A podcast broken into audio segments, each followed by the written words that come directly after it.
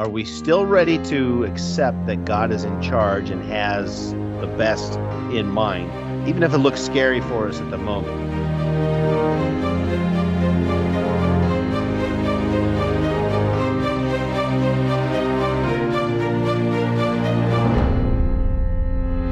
Hello, this is the Adventure Through the Bible podcast. My name is Matt.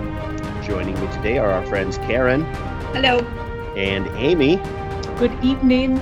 And Tracy, are you there? I'm here. Oh, he is there. Wasn't sure. He's uh Tracy is on call tonight, so so he may be in and out, but he is faithful and ready to talk with us. So Tracy, uh, since I know you're not doing anything tonight, I've been meaning to go over my entire medical history with you on the air. Is that okay?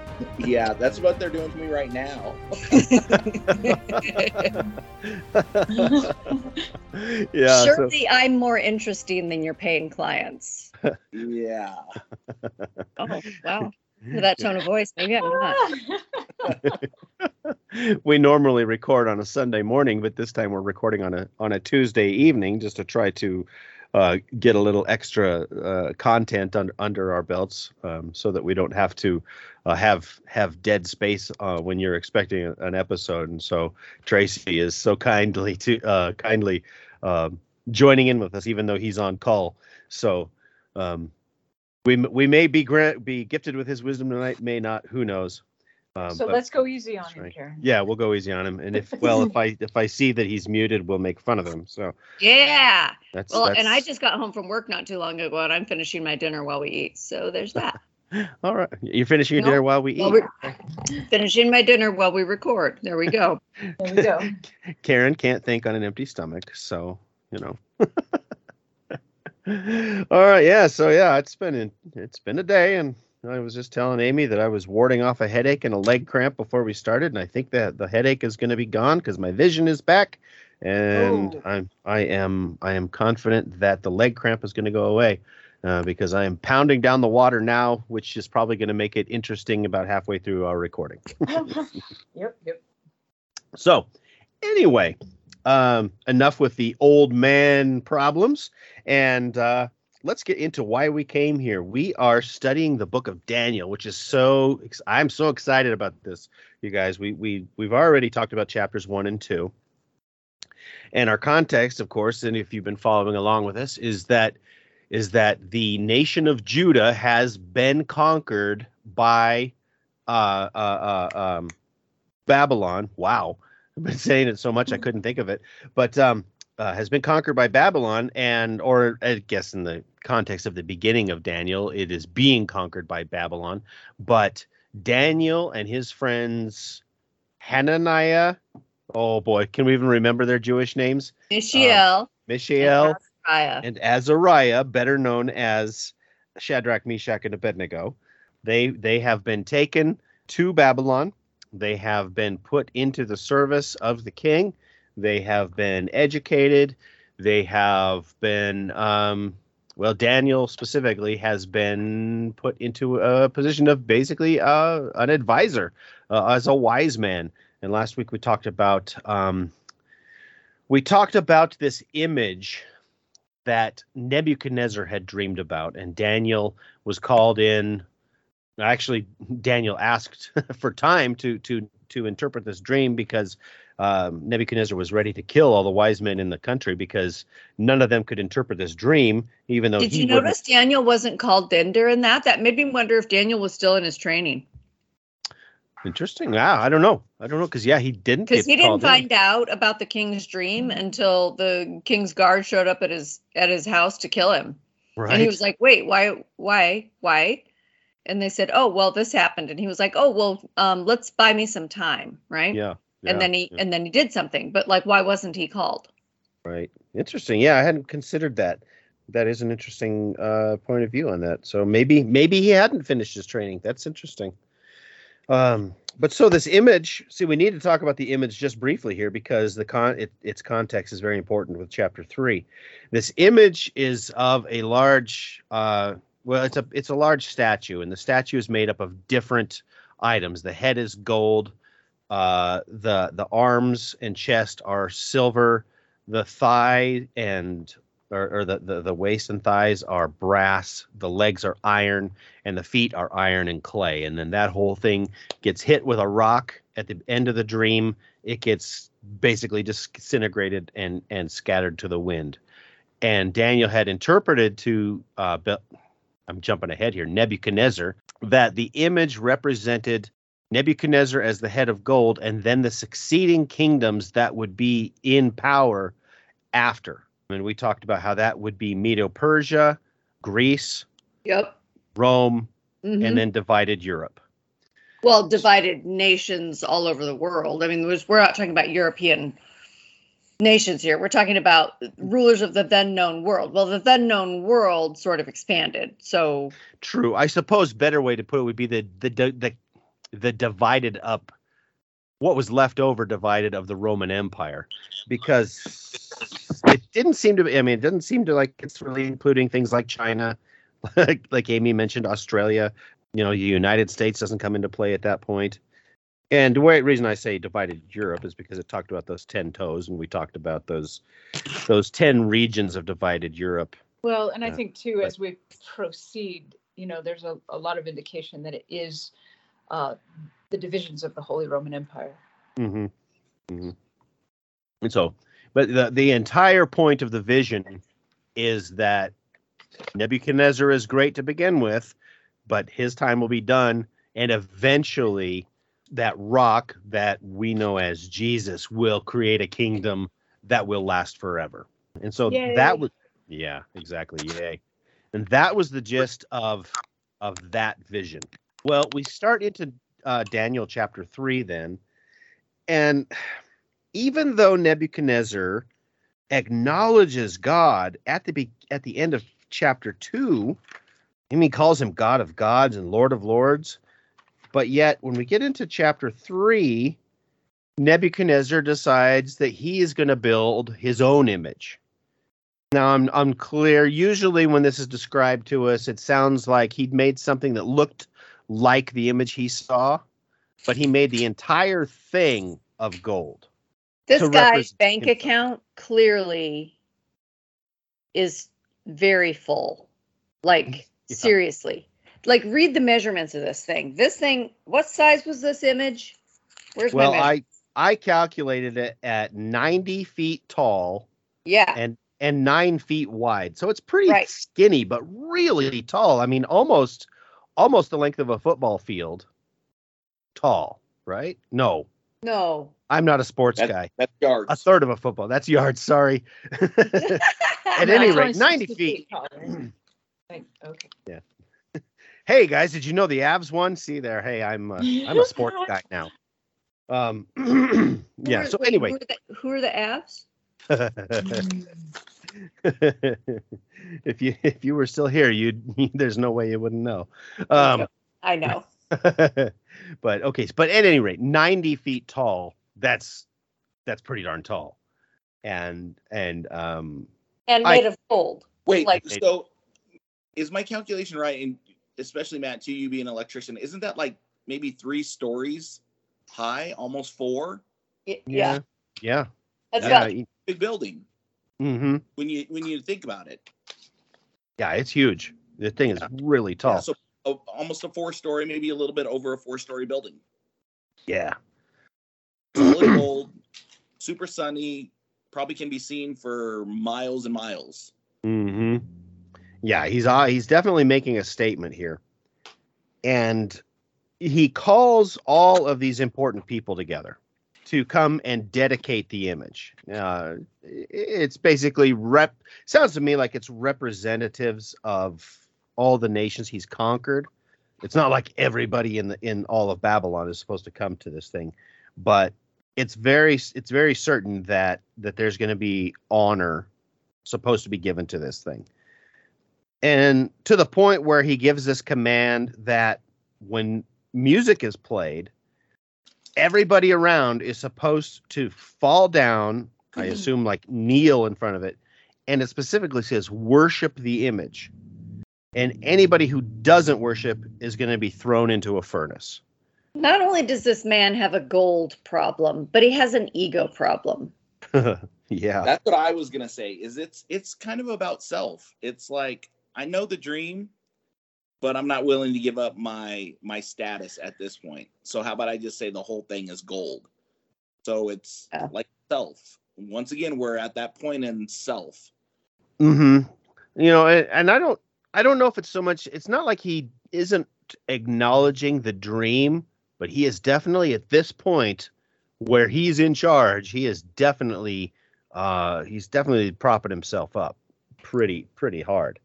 Well, so somewhere in this process then Shadrach, Meshach, and Abednego are called into this thing to to be there for this. And it sounds like in the sea of people, I don't know how many people there were, we're not given really a number, but these three choose not to bow down. So the music plays, everybody bows down. Who knows? They probably have their who knows? They maybe have their faces to the ground. You know, I mean, this could be total prostration and and uh, what's the word obeisance to this uh, to this statue. And there's these three guys. I don't know how old they are. They're usually portrayed as being fairly young, standing up in this sea of people that are that are bowing down to this thing. And some of the Chaldeans, they go and tell the king. So it's interesting to me here. Like the king has to be told. It sounds like he's not even there to know this, but some of these Chaldeans go and tell him, says, These guys don't serve your gods or worship the image that you set up. And this puts Nebuchadnezzar into a rage. It's interesting to me here because I'm wondering I mean, for him to go into a rage over these guys, because I mean, it sounds like he's really ticked off about this. I'm wondering if these guys have been regularly challenging his authority. I mean, how much? I mean, if we remember last week, remember, you know, Daniel and those three specifically were told didn't want to eat the food that Nebuchadnezzar was providing to them. Mm-hmm. And now these guys aren't obeying this, what's you know, essentially it's a simple command, it's a simple request. I mean, they won't do it. So I'm wondering, it, did he get so angry possibly because they haven't been, or I should be say maybe because they have been challenging him regularly. Just, uh, you know, I'm, I think that's always an option. But when I was when I was looking at it and thinking about it, it was like, you know, I think the status of the king or the ruler was almost to a deity type of status. Mm-hmm. So anything contrary to what he was saying was usually not met well.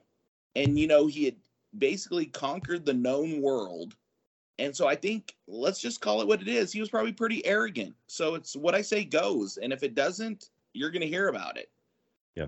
Where, you know, I, when I think back of when, you know, Daniel and his friends challenged the kings. They challenged his rules on a lower playing field. So it was more like, you know, one of the leaders down the rung on, on foods, you know what I mean? Or schooling or something like that. Um, because if you remember it, you know, the um, the leader of the eunuchs was like, listen, my head's on the line. So I don't know if it got farther, you know, farther than him with the food, or if you know it was trying to be handled at a lower level the mm-hmm. challenging part and then it was met positively so you know i don't know how that was looked at when it was finally brought to his attention and it was a good thing maybe it was overlooked I've, i wondered a little bit about their relationship because he appears to know their names and maybe someone else just brings their names up to him uh, when the event is happening but to me, it seems like there's definitely some jealousy going on. Like the Chaldeans bring it up with the king. I don't think he noticed. Um, it's more like you know certain certain Chaldeans came near and accused the Jews, so they've gone out of their way to rat these guys out. And Nebuchadnezzar then subsequently calls them by name. So I, I kind of wonder if he he didn't already know them uh, from you know from his, their friendship with Daniel. Mm-hmm or that they were just Jewish in nature. I think he probably did know them by name. This is the same king who, at the end, so if we go back to chapter 1 in verse uh, 19 and 20, at the end of their three years of training, all four of them go before the king. And it says, the king talked with them, and he found right. equal to Daniel, Hananiah, Mishael, and Azariah. So they entered the king's service. Yes. In every matter of wisdom and understanding about which the king questioned them, he found them ten times better than all the magicians and enchanters in his whole kingdom. So he knew them then. Like that's a standout bunch. yeah. and then yeah. if you fast forward to after Daniel interprets the dream, um, the king puts him in charge of a lot, and Daniel in turn appoints the other three as rulers over provinces. So I suspect these guys are well known names to the king. I would think so. So whether this is a regular thing for them to disobey or not, the king is he's pretty rankled over it. But I think maybe like you say if maybe because he does know them well and he knows that they have served him well in the past, he decides to give them another chance. And uh, basically they go, "No, we don't need another chance. God can save us from the furnace, but even if he doesn't, and that's an interesting and very important uh, thing there, even if he doesn't, we still won't serve your gods or bow to your image. What an interesting phrase. We know he can save us, but even if we won't, we're not going to do this thing. What do you think of that?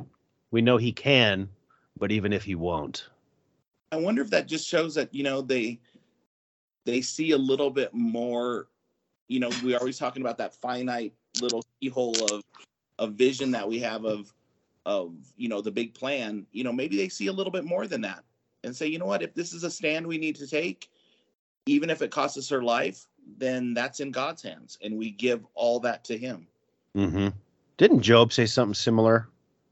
Though he slay me. Though Yep, he slay me. slay me, I still will still follow. hmm And that is, I think that is an important distinction for us to make because it's, I think it's relatively easy for us to follow when everything is going well. But when things don't go the way we want them to, are we still ready to accept that God is in charge and has the best in mind, even if it looks scary for us at the moment? I think uh, this is where we have to we have to check our ego maybe isn't the right thing but we we, we just gotta we gotta we've just gotta be prepared to take whatever comes and um, I mean, it's our it's our sense of self-importance, right? Well, surely Yeah. the can't continue without me right here where I am. No, that, that may not be true. That may not be true. You know, for most of us, our impact is, in the grand scheme of things, fairly small. And if we were to drop dead today, there would be a ripple, and then the earth would close ranks and move on. And that's how it would go. So there aren't too many people who are going to stand before a king with this Yeah. great call like this, you know? in verse 16 i like how they immediately answer and in the king james it says we are not we're not going to be careful in how we answer you. Mm, um, which is an interesting way to preface your your resistance. You know I, i'm not gonna i'm not gonna pussyfoot around. Mhm. um, is essentially what they're saying. They're and they're saying we trust our god and he is able to deliver us. Yeah. but if he chooses not to he won't. Um, but Yeah. we're still not going to do it. So yeah. Yeah. Yeah they very quickly come to that, that decision. They haven't even yeah i mean I, I would imagine they probably had to think had thought about it they probably had talked about it Mhm. but when it came right down to it they knew they knew what they were going to do What did you say the King James says? uh, we will not be careful with our answer Okay. we, we are not So- careful to answer you in this matter Okay. So I've got a parallel Bible. It's got four different, it's got two translations and two paraphrases next to each other. So I, I always like reading those to see how they're different. So the New King James says, O Nebuchadnezzar, we have no need to answer you in this matter. no need okay Mhm. Yeah. And then NIV says, King Nebuchadnezzar, we do not need to defend ourselves before you in this matter. We're not even gonna try. We're not going to try to make excuses. We're not going to argue. We are we are simply going to do what we know is right. yeah exactly We are not going to get on social media and post and argue and scream and and and go into long diatribes about why your opinion is bad. We are simply going to do we're simply going to do the thing. We're simply going to do what we what we know is right. And that's it. That's it. amen we're not gonna yeah no, we're not gonna we're not gonna we're just not gonna argue about this. And so and nebuchadnezzar holds to his word to the point i mean he more than holds to his word. Oh more than. He gets mad. He does not like being talked to that way at his special gold statue dedication ceremony. Yeah yeah. So it the bible says that he commands the furnace to be heated seven times hotter than usual is it actually seven times hotter? I don't know. I'm sure the real important point, part part of this is that it's crazy hot. Right, It's- but does that mean he usually has a fire burning to burn people? Well, you know, I saw that this was probably, possibly, this furnace was made specifically for creating this image. Maybe Mm, okay, okay. you know, so that's why he would have such a big thing there. a giant smelting oven Mm-hmm. Yeah, and you know, don't know that for sure, but it could make some sense that that you know, if you're going to have a have this big furnace close by, maybe it was for for melting down gold. I don't know if it was used to cover something and make it look all gold. I I kind of doubt that it was pure gold being that big, but um, i'm not thinking solid yeah, right. So, so he he gets this furnace crazy, crazy hot, to the point where when he commands these young men to be put into the fire, it kills the men that put them in the fire. They're called men of valor in the New King James Mhm. and and um, it says that they get put in Shadrach, Meshach, and Abednego are put in fully clothed, and it specifically says it's fully clothed, and and it's so hot it kills the men that put them in there. And where this is where it really gets cool and weird, because after they toss them in, Nebuchadnezzar looks in, and he doesn't see three men, he sees four. And he says, The form of the fourth is like the Son of God. What a fascinating thing to see. Yes. I always Yeah. wonder what does that look like. Now, it depends on your translation of what exactly he says, because he says the Son of God. I saw notes that said a son of the gods. Regardless, he's seeing somebody in there who does not look like the other three. yeah he recognizes it that fourth being as supernatural Yep. Yep. Yeah. He has to. Yep. Yeah. So what did that look like? You know, we've talked a lot of times about how the presence of God is like fire. And Mhm. if this is if this is something that looks like that, you know, is this somebody who's like brighter than this crazy hot fire? I don't know. I, I yeah, obviously obviously this other being is looks more than simply human. And I got to tell you, I think it would freak me out to see four people when we had thrown in three. yeah. I'm sure. Obviously, obviously, he's kind of taken aback by it. But so Nebuchadnezzar calls these men to be pulled out of there, then, or bring them out. I don't know if he calls them out. I don't, I don't know how he could bring them out because it's t- too hot. But he brings them out, and there is absolutely no sign of fire on them. It said not even the smell of smoke on them. Which I mean, if you've, I don't know, you know, you know, what are they burning that's so hot? Is it, is it wood? Is it, you know, some kind of a fossil fuel? I don't know, but you don't have fire without something, you know, creating creating the smell. And so, not even this is not even the smell of fire is on these guys. you can Um, smell campfire half a mile away through the woods Yeah, Mhm. Oh, and did yeah. my for two weeks yeah. So so um, not just burnt or not just not burnt, not singed, not scorched. They don't even they don't even smell like smoke. And what do you do with that? How do you? God is good. yeah, I think so. Yeah, I just find it really interesting how Nebuchadnezzar is this arrogant, uh, you know, completely narcissistic character, which is how he seems throughout the early part of the book. And yet God continues to pursue him. And, you know, this has to have been in part for Nebuchadnezzar, for him to gain understanding that you know you're only a man you're you're only a human. And uh and so even though he's sort of a nasty character in many ways he's also someone that god is reaching out to which i find interesting. Yeah and it and that shows up. Nebuchadnezzar recognizes his place because of the appearance of this fourth person so like yes. chapter 3 verse 26 it says nebuchadnezzar then approached the opening of the blazing furnace and shouted, Shadrach, Meshach, Abednego, servants of the Most High God, mm-hmm. come out, come here. Right? So something happened there. Whatever he saw, the the fact that the guards that even got close to him to the furnace to throw these guys in died, but the people in there are walking around and there's a fourth person there who is recognizably divine, you know, he sees his place immediately and responds in front of all his nation's leaders immediately out loud. So good for him for doing that.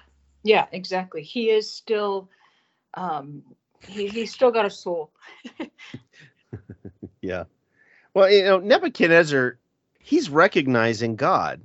Mm-hmm. He's recognizing him, but he doesn't seem to quite get it. I don't know. It? Did Nebuchadnezzar consider himself a god at this point, like Pharaoh did, like some of these other kings did? I wonder. You know, that's what I'm. You know, I was thinking because a lot of those early, early, I don't even know if we'd call it like a dynasty or what have you, or early cultural. They did. If you were if you were the leader of the king, you got that deity status. Yeah. I don't know if the Chaldeans were any different. I don't know. Yeah, it would make sense of why he has this ego, but doesn't seem to quite commit, uh, or you know, he has this recognition re- recognition of God, but doesn't quite commit. But I think this is true of people who hold power. You know, it happened with Pharaoh, mm-hmm. right? Um, it happened in the New Testament. Remember the guy who comes to Jesus and says, "Please heal my servant." Mm-hmm. Yeah. And he tells Jesus flat out, basically, you know, in, in paraphrase, I recognize you as an authority. And I recognize that because I myself am a, man, am a man of authority. I am over these soldiers. And if I say to one, go, he goes. If I tell him to come here, he comes here. And in you, I recognize this ability also. I don't need you to come to my house. You can heal my servant from here. Right? So mm-hmm. I think amongst these people who hold earthly power, I don't think the starting point is a personal relationship with their Lord and Savior Jesus Christ. yeah. I think I think the starting point is the recognition that in the scheme of power, they have some and he is the ultimate. I think that's more the thing. Yeah. You know, I, I think there's a lot of people too that recognize God as God, but aren't ready to commit to him yet, you know? And that seems to be the story of Nebuchadnezzar, where he's he's I mean this is the second time that he has literally come out right out and said this is God. This is the God of heaven, this is the God of gods, this is this is the guy. But he's but he Nebuchadnezzar still isn't isn't committing himself there. He still isn't ready to claim that that worship of him, claim that commitment to him. He's still he's still holding on to pride even after this. Which is why probably it does come to a head in the next chapter. Yeah. Yeah. So I mean he you know, he makes a decree that no one can speak bad about God and to the point where he even promotes those three guys now. But yeah, he, he hasn't quite committed because we get into chapter four and Nebuchadnezzar gets another dream. And interestingly, here, Nebuchadnezzar is the one writing the chapter here. So that was kind of, that's kind of interesting to me that um, we have this so book. Interesting. Yeah, we have this book named Daniel. Of course, it's about the time period of Daniel, but Nebuchadnezzar himself is writing down what happens here. And it starts right out by saying that he's sharing the story to the world. So if a guy is ready to share a story, we know that something is happening where he is maybe he's finally come to a realization. He's come to a to it, it's come to a head for him, and he has he has another dream, and he brings in all the wise men again to interpret this dream, but once again they can't do it, so he calls on Daniel. Uh, and here again, I think it's interesting. Nebuchadnezzar calls him Daniel. He mentions Bel- the name Belteshazzar, but it's pretty clear that Belteshazzar is not the name that Daniel is called by in Babylon. It's uh, he's been given it as an honorific, but even the king, it seems, thinks of that almost as a as a as an aside, as a ha- as a hindsight, and that's still that still is interesting to me. But so Nebuchadnezzar has this dream, and he sees this huge tree, and it says it grows tall and strong, and it can be seen all over the world. Of course, this is a dream, you know, but uh, this dream or this this tree is just huge. It says it's attractive, full of fruit, has beautiful uh, leaves, and it says all flesh is fed from it. Then it says a watcher, and this was an interesting phrase to me. A watcher comes down from heaven and orders this tree to be cut down. And first of all, you know, I'm going, a watcher. Who's the watcher? We don't really give get given any uh, real information on that. That's going to make my my the gears in my head turn. It's probably they're probably going to seize up because I don't know. I don't know exactly what they mean there. But he comes down from heaven, orders this tree to be cut down, and he says, "Leave the stump and bind it with bronze and iron." And then it says, Let him graze with the beasts on the grass of the earth. Let his heart be changed from that of a man. Let him be given the heart of a beast, and let seven times pass over him. So it's interesting. It goes from this tree, and then it says, Let him graze with the beasts. Let his heart be changed. Let him be given the heart of a beast. And so then it becomes very clear that this tree, that that that, that, that it, it shifts from a tree to a person and it finishes off by saying, in order that the living may know that the Most High rules in the kingdom of men. So that we're given the reason for what's going to happen. And Daniel's called on to make the explanation. He says that the tree is Nebuchadnezzar, and he will live with the beasts in the field. He will eat grass like oxen. And seven times, or as we've talked, I think we've talked about this in the past where times and years, those phrases are kind of interchangeable. So seven years will pass until Nebuchadnezzar knows that God rules in man's kingdom and he gives it to whoever he chooses. And then the kingdom will be returned to Nebuchadnezzar. What what do you I mean what do you think of the what do you think of the image? What is that I mean what thoughts is that bringing up for you? So I love this image. I mean it's it's basically saying that you know his kingdom is in many ways a sheltering tree like it's a place that even the animals are cared for like it's in a way it's seeing earthly kingdoms as uh, modes of provision for the world like you know it's a good thing to be in the kingdom of america or you know there are certain times in history when it's good to be in this kingdom or that kingdom so that was an interesting way to present it to nebuchadnezzar what about this whole i mean eating grass, living with the beasts. This is literal stuff. Okay. Mm-hmm. My thought on this whole thing started with the timeline that was set out at the beginning of chapter four. Okay. Okay. And that is right after the statue thing, Nebuchadnezzar makes a public statement about the Most High God and this, that, and the other thing. Oh, no, it wasn't the beginning of chapter four. Then some time goes by and he has this dream. And the dream upsets him, but it doesn't come true for 12 months. And right. that I think is the key to the whole thing. So I think that the situation with the statue made inroads into Nebuchadnezzar's recognition of his place in the world, but God still gave him a specific thing to calm him down get that ego, you know, get that ego under control. And then he has a year. And when after a year goes by, then it actually comes true right when he's in the middle of congratulating himself on being amazing. So like if you skip down to the end of the dream and the interpretation, when the follow up starts, starts in verse 28. All this happened to King Nebuchadnezzar. Twelve months later, as the king was walking on the roof of the royal palace of Babylon, this is one of the seven wonders of the ancient world. Mm-hmm. He said, Is not this the great Babylon I have built as the royal residence by my mighty power and for the glory of my majesty? Even as the words were on his lips, a voice came from heaven. This is what is decreed for you.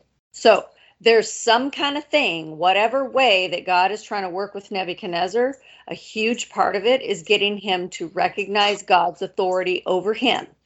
Yes, he has a lot of authority here on earth that was given to him by God. He only exercises it with God's will. Um, I kind of want to look back a little bit before the affliction comes on him and, and see how Daniel responds because Daniel's response is is really interesting. Like Daniel has a relationship with the king at this point, mm-hmm. um, and he respects him. And he says, My Lord, the dream be to them that hate you, and the yeah. interpretation thereof to thine enemies. Um, and then, you know, and he goes on to say, um, I know you saw a watcher, um, which is from my understanding, the Watchers are like some sort of judge, an angel that brings judgment or an angel that brings justice. Mm-hmm. Um, and then he advises him. He says, O king, in verse 27, uh, let my counsel be acceptable to you. Break off your sins. So he tells him, repent, uh, show mercy to the poor, for this may be a lengthening of thy tranquility. So, you know, uh, just like uh, what is it? James 127 you know this is true religion. Take care of the mm-hmm. widow and the poor. Uh, look after the fatherless. He's giving him essentially the definition of righteousness and he's he's warning him. And i think that's interesting that he's he's concerned about the salvation of this king. Yeah i was going to point that out as well because i do i do think it's interesting that like we've seen nebuchadnezzar has acknowledged god but not to the point of worship, not to the point of real acceptance, real conversion.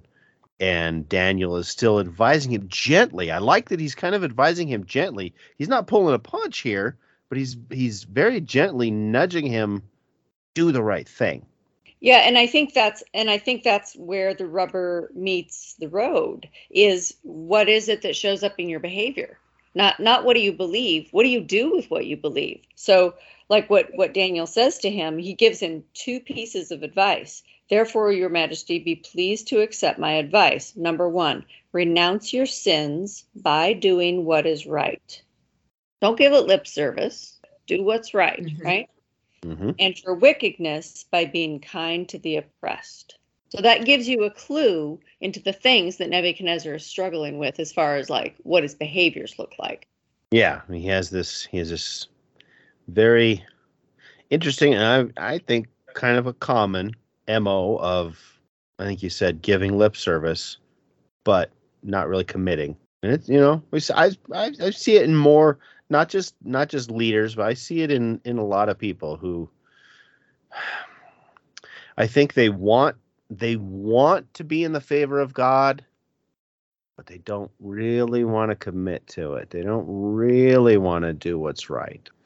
One of you was telling a story here a while back of somebody who somebody you know who was like, "What when's the last possible moment that I can that I can turn my life around to be saved?" Yeah, it was a coworker of mine and she she was interested in the prophecies but she used to say when is the last possible moment i could like be converted? And, and then meanwhile live however i want. Yeah. So today for those who don't know i work with a, a caseload that is all made up of severely mentally ill people. So they can be quite a handful today i was over at this fellow's apartment and he is struggling with a few things. People who do not live with him come into his apartment and they trash it and they run up his bills and they eat his food until it's gone and they make themselves comfortable. And he has taken to first he took to sleeping on his living room couch because people were always needing quote unquote his bed Then he had to go get a cot and set up a cot in his living room because his bed and his couch were taken and he kind of wanted a place to sleep that wasn't on the floor, right? so things are kind of coming to a head. And so today I was at his apartment and we were having this conversation.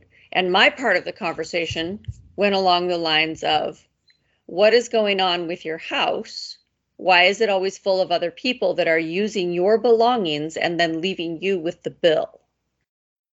And he said, I don't even know if I want to have an apartment. I think it might be better to be homeless. Hmm. I said, Oh, yeah, why is that? And he goes, Because I don't know how to stay in a home. I can't manage it. And I was like, Really? You want you want to be living in a tent or a sleeping bag and sleeping in the woods? Well, no. Okay, that's the that's the other option. If you're not housed, you're homeless. Well, I don't want to be homeless. Okay, so I, I kind of pinned him down on this. And basically what it came down to he wanted all the results of change, right? He mm-hmm. didn't want everyone moving into his house and eating all of his food and sleeping in his bed and sleeping on his couch so that he had to go dig a cot out of the trash, somebody else's cot that they threw away so that he had something to sleep on, right? he didn't actually yeah. want those things, but he didn't have the willingness to change his habits and become uncomfortable and enforce his own territory on his guests. Hmm. It's magic. It's magic thinking. It's magic thinking. I want all the results of salvation without having to make any changes. Yeah. I want all the results of this or that or the other. I want all the results of working for years on my marriage. I want a great marriage, but I don't actually want to do the years of work.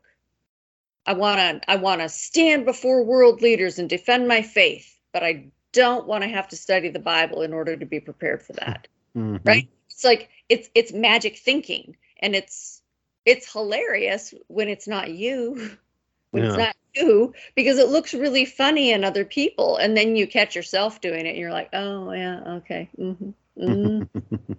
anyway well, it's kind yeah. of a kind of a today in real life example of somebody who who wants things to be different than they are and and and wants that to happen by some mysterious alchemy process in which they don't have to make any changes.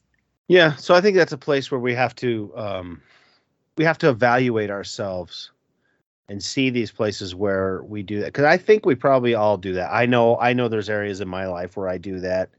You know, my I look at my lawn, I'm like, it looks terrible, but I don't want to go out there and work on it. You know, things like that. Those are those are little things. You know, but we got to evaluate you know are there are there bigger places in our lives where we want those results but we don't want to we don't want to commit to what we need to do to to get those results so yeah i it's uh it's an interesting situation here with nebuchadnezzar where he he very fascinatingly is that a word? Fascinatingly? We're going to say it is. Uh, acknowledges God, acknowledges his power, acknowledges his supremacy, but yet just doesn't quite get there. And so it's really interesting that then this is what God does, where he quite literally makes Nebuchadnezzar basically, I mean, he goes crazy. He's nuts. I mean, he sounds like he literally ends up on all fours out in a field. It says eating grass. I don't know how that works. But Hair eating... grew out, beard grew out, fingernails grew out. He's eating. He's an animal. He's reduced to an animal. Yeah. Like he is under the thumb of the Almighty, and he's learning the hard way. Seven years. Yeah, for seven years, he lives like this. Uh, and it sounds like he's just out of his mind, just completely out of his mind. But not quite, because look how it ends. Well, yeah, because after seven years, it, it says that he becomes aware again. And so, you know, for that seven years, I mean, it sounds to me, I mean, I don't know, is he aware of the passing of time? Does he understand at all what he's doing? It sounds kind of questionable whether he does. I mean, I I, I don't know, Karen. I mean, you work with mental illness and, and these sort of things. An idea you know of just being so out of your mind that that you're not even aware, because it sounds to me like he's not really aware of what he's doing. Yeah, it sounds like for a while he wasn't. Yeah. I've So- always so- wondered if his. Oh, I'm sorry, Karen. Oh no, I go go ahead, and then mine was going to be a new thought. Well, I've always wondered if his staff or his court, you know, did they try to care for him in the wild? See, that's what I was know? wondering if they kind of kept him contained and kept an eye on him. right. Did they let other nations Shrimp know what was happening? But you know what I was thinking too? Wasn't there another? Wasn't there like a king of England that kind of went through not so much the same thing, but he had some kind of oh a rare where he couldn't process certain he couldn't metabolize certain foods or something like that, and it it actually turned his oh here we go his urine like blue, but he was literally suffered from psychosis during this time because he couldn't process this food, and then one day it just kind of clicks back on, and the lights come back on, and he's back. Huh. I've never heard But about that. you know, I'm wondering too if you know if that was some kind of you know you just get to a certain point and you know it's everything's divinely you know taken care of and God just said okay your seven years is done and restored him but you know did the lights just come back on one day it's kind of what it sounds like. I don't know. So I think I do not think that there is any mental health illness you can compare this to because I don't think it was naturally occurring. I think that anything that happened to Nebuchadnezzar was specifically put upon him by God for a reason, and whatever awareness he was left with was for God's purpose. And the reason I know that is because he was told in advance that it was going to happen. And at the end of it, he sits up and looks toward heaven, and God restores him. Mm-hmm. Yeah, he suddenly has awareness, and and the awareness is is not just awareness of himself, but the aw- awareness of God's control, God's supremacy, God's goodness and grace. He finally accepts God as God, as he needs to, as he should. And so it's very interesting to me how God worked with Nebuchadnezzar. You know, Nebuchadnezzar. ha- Oh gosh, wasn't it? Wasn't Babylon? I want to say it. One of the uh, under under the one of the other prophets, Babylon was called the sword of God. You know, so this was under Nebuchadnezzar.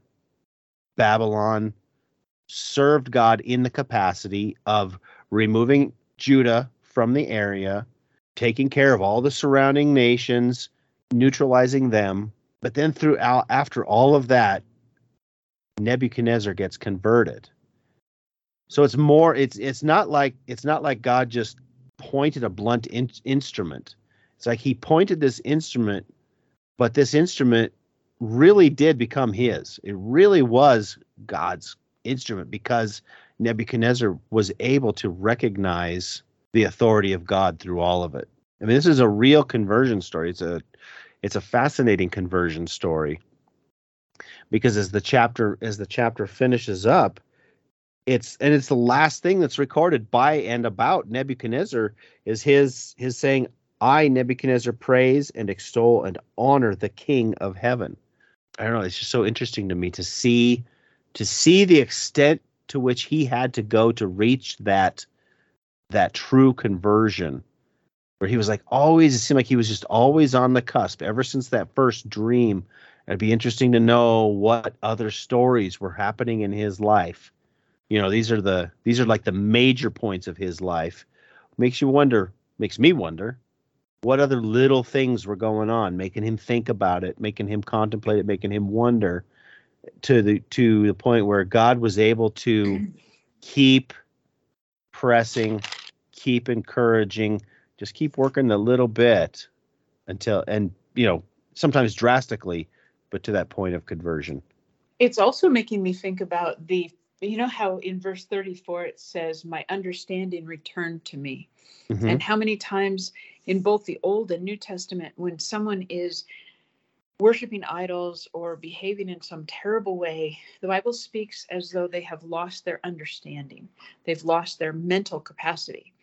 Even though it's in our minds, they're just doing something bad, right? Mhm. but like Jesus talks about the prodigal son, and it says, and he came to himself. Uh, like the full realization of who God is gives you the gift of sanity, um, which is so fascinating the way the Bible almost always words that. And Mhm. it does it again in verse 34 there. hmm Yeah, I like that. Gift of sanity. Not uh more than just the lip service. It sounds like it sounds like it got to a point where Nebuchadnezzar was able to really, really recognize who God is, what his role is, and how to how to interact with him. And, you know, largely from personal experience. And I think that's you know, there's a there that that there's a lot of lot to be said in that because um our experiences of course are the are where we where that rubber hits the road and what we do with those experiences uh, makes all the difference in how how we interact with God. And I always hate to see when people speak ignorantly on God's behalf. They say th- they say things that they think sounds right, and they're probably sincere. But a lot of times you can you can kind of tell that they don't really they don't really know what they're talking about and it so, comes across as insincere and sometimes it seems ignorant. Go ahead. So I had a professor, a really very nice man, but he would always talk about how his intelligent son was just thinking too much and that's why mm. he didn't believe. And you're like, "Wait, wait, wait. So if I think hard enough or well enough, I'll not be a believer?" you know and mm-hmm. and I, I really found that annoying that he that he really thought that way like he he just was like, well, we just have to have faith, and I'm like, you're a professor. You need to you need to pull it together, sir, and think hard. Yeah, and you know, I realize that statement that I made. It, it sounds a bit egotistical. I don't mean it to be egotistical because I don't mean it to. I don't. I don't want for a second for it to sound like I have all the answers and I know everything. I just I know that I I try that when I talk to I can't even speak now. I know that when I try to speak on God's behalf, I really try to make sure that I am expressing his character properly, staying quiet if I can't if I can't say something. I would say eloquently, but I stumble over my words all the time. You guys know that from from doing this with me. There's times where it might be a little better to be quiet. And so I, I what I'm getting at with that is when Nebuchadnezzar was talking before his conversion, you know, he really a lot of his stuff was rather ignorant. I mean, like, you know, if you don't if you don't follow the God of Shadrach, Meshach, and Abednego, I'm going to have you killed. You know, well, that's a that's kind of an ignorant way to look at at things. You know, uh, that's that's action without really thinking. But yet, God still used him. God saw the sincerity in him, and uh, used it to to really turn him. So here's the thing like we're all preoccupied with Nebuchadnezzar and these sort of grand moves that God made to try to catch his attention and bring him into belief of him, into relationship with him. I don't think that God's attention is any less to every other human on the earth. Mm-hmm. I don't, I mean, maybe there isn't such a dramatic display because most humans aren't in these elevated positions of power. But I don't think for one second that God does less, puts less thought into how to reach each person, less thought or effort or love or persistence into reaching every single person in the world. Yeah, I think he's going to do what he needs to do for individuals and you know maybe somebody with an influence like Nebuchadnezzar requires a little heavier hand because of what he thinks of himself.